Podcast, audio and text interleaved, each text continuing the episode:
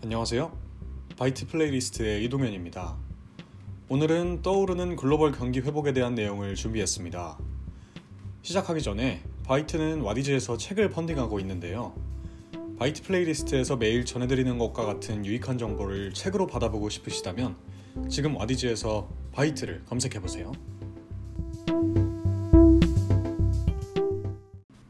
글로벌 경기 회복에 관한 소식을 전해드리겠습니다.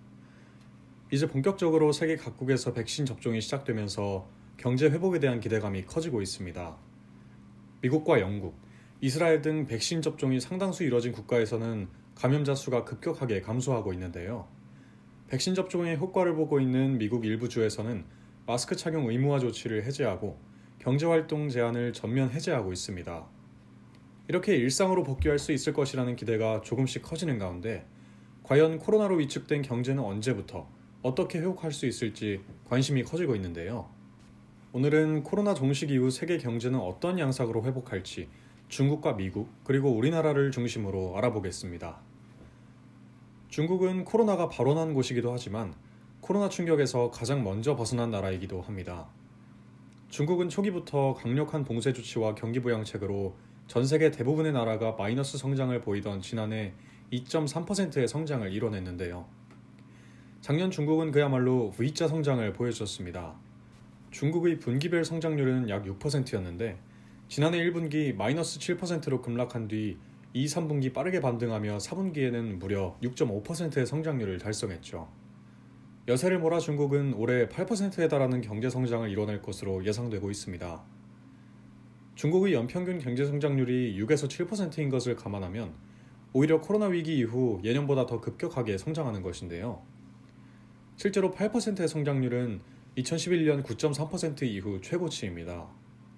물론 이런 괄목할 만한 수치에는 기저효과가 자리하고 있습니다. 기저효과란 통계 수치를 실제 현재 상황보다 더 높게나 낮게 나타내는 요인을 말합니다. 작년 코로나로 인해 글로벌 공급망이 망가지고 수요도 줄어 원래 예정됐던 경제활동이 회복 이후로 미뤄진 경우가 많은데요. 미뤄졌던 경제활동이 회복기에 재개되면서 경제 성장률이 자연스럽게 높아지게 됩니다. 가령 중단됐던 건설공사나 신규 제품 출시 등이 올해 줄줄이 재개되면서 경제 성장률이 높게 나타나는 것인데요. 실제로 올해 중국 경제는 상반기 급격하게 성장한 후 하반기 성장률이 둔화되는 전고 후저의 성장세를 그릴 것으로 보입니다. 1분기에만 무려 18%가량 성장한 후 차츰 성장률이 낮아져 평균적인 성장률은 8%로 수렴하게 되는 것이죠. 이런 기저효과를 뺀다면 실질적인 경제 성장률은 약 5에서 6%가 될 것이라는 분석이 많습니다. 이렇게 기저효과를 바탕으로 올해 반짝 성장한 중국은 내년 약 5.5%의 경제 성장률을 보일 것으로 전망됩니다. 오늘 중국의 최대 정치 행사인 양회가 개막하는데요. 양회는 전국인민대표회의와 전인대에서 다룰 법안을 건의하는 전국인민정치협상회의를 함께 이루는 것으로 전국의 인민대표들이 1년마다 모두 모여 중요한 정책을 함께 결정하는 핵심 정치 기구입니다. 특히 올해는 중국 공산당 창건 100주년이자 제14차 경제개발 계획이 시작되는 해인 만큼 양회에 대한 관심도 높은데요. 중국은 구체적으로 내수 확대와 기술 자립을 통해 2035년까지 국내 총생산을 지금의 두 배 수준으로 늘리겠다는 계획을 밝혔습니다. 이번 양회에서는 구체적인 발전 계획이 나올 것으로 보입니다. 다만 중국 정부가 작년 코로나 극복을 위해 막대한 돈을 푼 만큼 올해는 경기 부양책 규모를 줄이고 민생 관련 예산을 늘릴 수 있다는 이야기도 나오는데요. 이번 양회에서는 미국의 경제를 어떻게 헤쳐갈지에 관한 이야기도 나올 것으로 보여 향후 중국 경제 성장과 외교 방향을 엿볼 수 있을 것으로 보입니다. 작년 미국은 중국과 달리 코로나의 급격한 확산을 빠르게 막지 못하면서 2차 대전 이후 최악의 성장률 하락을 겪었습니다. 작년 한 해에만 마이너스 3.5% 역성장하며 경제가 쪼그라들었는데요. 미국의 실업률이 코로나 팬데믹 이전으로 돌아가기 위해서는 10년 가까운 시간이 걸릴 것이라는 분석도 나왔습니다. 하지만 미국에선 지금 백신 보급이 빠르게 진행되며 경기 회복에 대한 기대감이 높아지고 있는데요. 최근에는 경기 회복이 예상보다 빠르게 올 것이라는 판단에 인플레이션 우려가 커지며 주식시장이 흔들리기도 했었죠. 작년 연말과 올해 초에는 미국 경제는 3에서 4%가량 성장할 것이라는 전망이 많았는데요.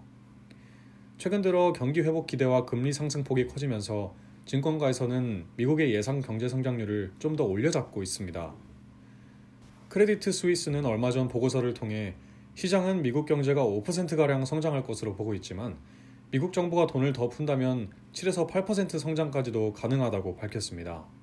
그렇다면 최근 미국 경제의 성장률에 대한 합의가 높아진 이유는 무엇일까요? 바로 얼마 전 발표된 미국의 제조업 구매관리자 지수가 예상보다 높게 나왔기 때문입니다. 제조업 구매관리자 지수는 제조업 현장에서 구매관리자들이 경기 회복을 어떻게 전망하는지를 측정한 지표입니다. 이를 PMI라고 하는데요. PMI는 실제로 회사에서 자재 구입을 담당하는 사람들에게 설문을 돌려 측정합니다.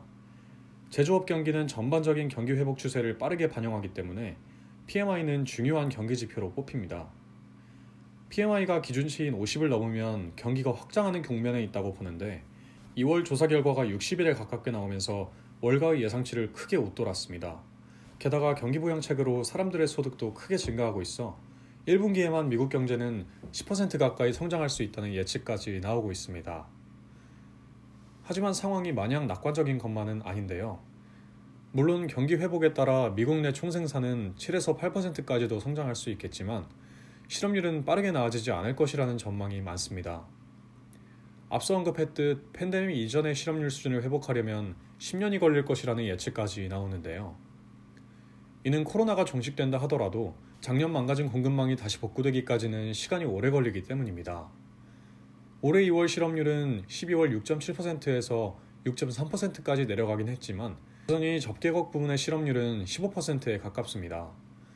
미국 연방준비제도의 파월 의장도 현재 실업률은 과소평가돼 있고 고용 회복까지는 아직 갈 길이 멀다고 거듭 말하기도 했죠. 이렇게 세계 경제의 두 축인 미국과 중국을 중심으로 코로나 이후 세계 경제 회복세가 어떻게 될지를 알아봤는데요. 그렇다면 우리나라는 지금 어떤 상태이고 앞으로 어떻게 될까요? 한국은행은 지난 금융통화위원회에서 올해 우리나라의 경제 성장률 전망치를 3%로 유지했습니다. 수출 회복과 백신 접종, 추가 부양책이 확정되면 전망치를 더 높이겠다고 밝혔습니다. 한국은행은 우리나라가 올해 급격한 회복보다는 완만한 회복을 할 것이라고 전망했는데요. 우리나라는 최근 수출 실적이 크게 개선되긴 했지만 최근 반도체 가격이 급등하면서 수출 실적을 부풀린 것도 있고 여전히 내수 경기도 좋지 않은 상황이라 미국이나 중국 같은 급격한 회복은 어려울 것이라는 전망입니다. 특히 고용에 있어서는 전망이 더 좋지 않은데요. 미국의 경우 코로나 직후 실업률이 15%까지 치솟았다가 지금 6%대까지 낮아졌지만 우리나라의 경우 확산 초기보다 최근 들어 실업률이 더 높아지고 있습니다. 코로나 직후 4.2%였던 실업률은 어느새 5.7%까지 상승했는데요. 특히 올 2월 들어 작년 대비 청년 실업자 수가 작년보다 30만 명 가까이 증가하며 IMF 이후 최악의 고용 쇼크라는 말까지 나왔는데요. 코로나 이후 자산 가격은 급등하고 실물 경제는 위축되면서 양극화에 대한 우려도 커지고 있습니다. 우리나라에서는 며칠 전 백신 접종이 시작됐는데요. 과연 우리나라도 백신 접종으로 실물 경제 회복을 기대해 볼 수 있을까요?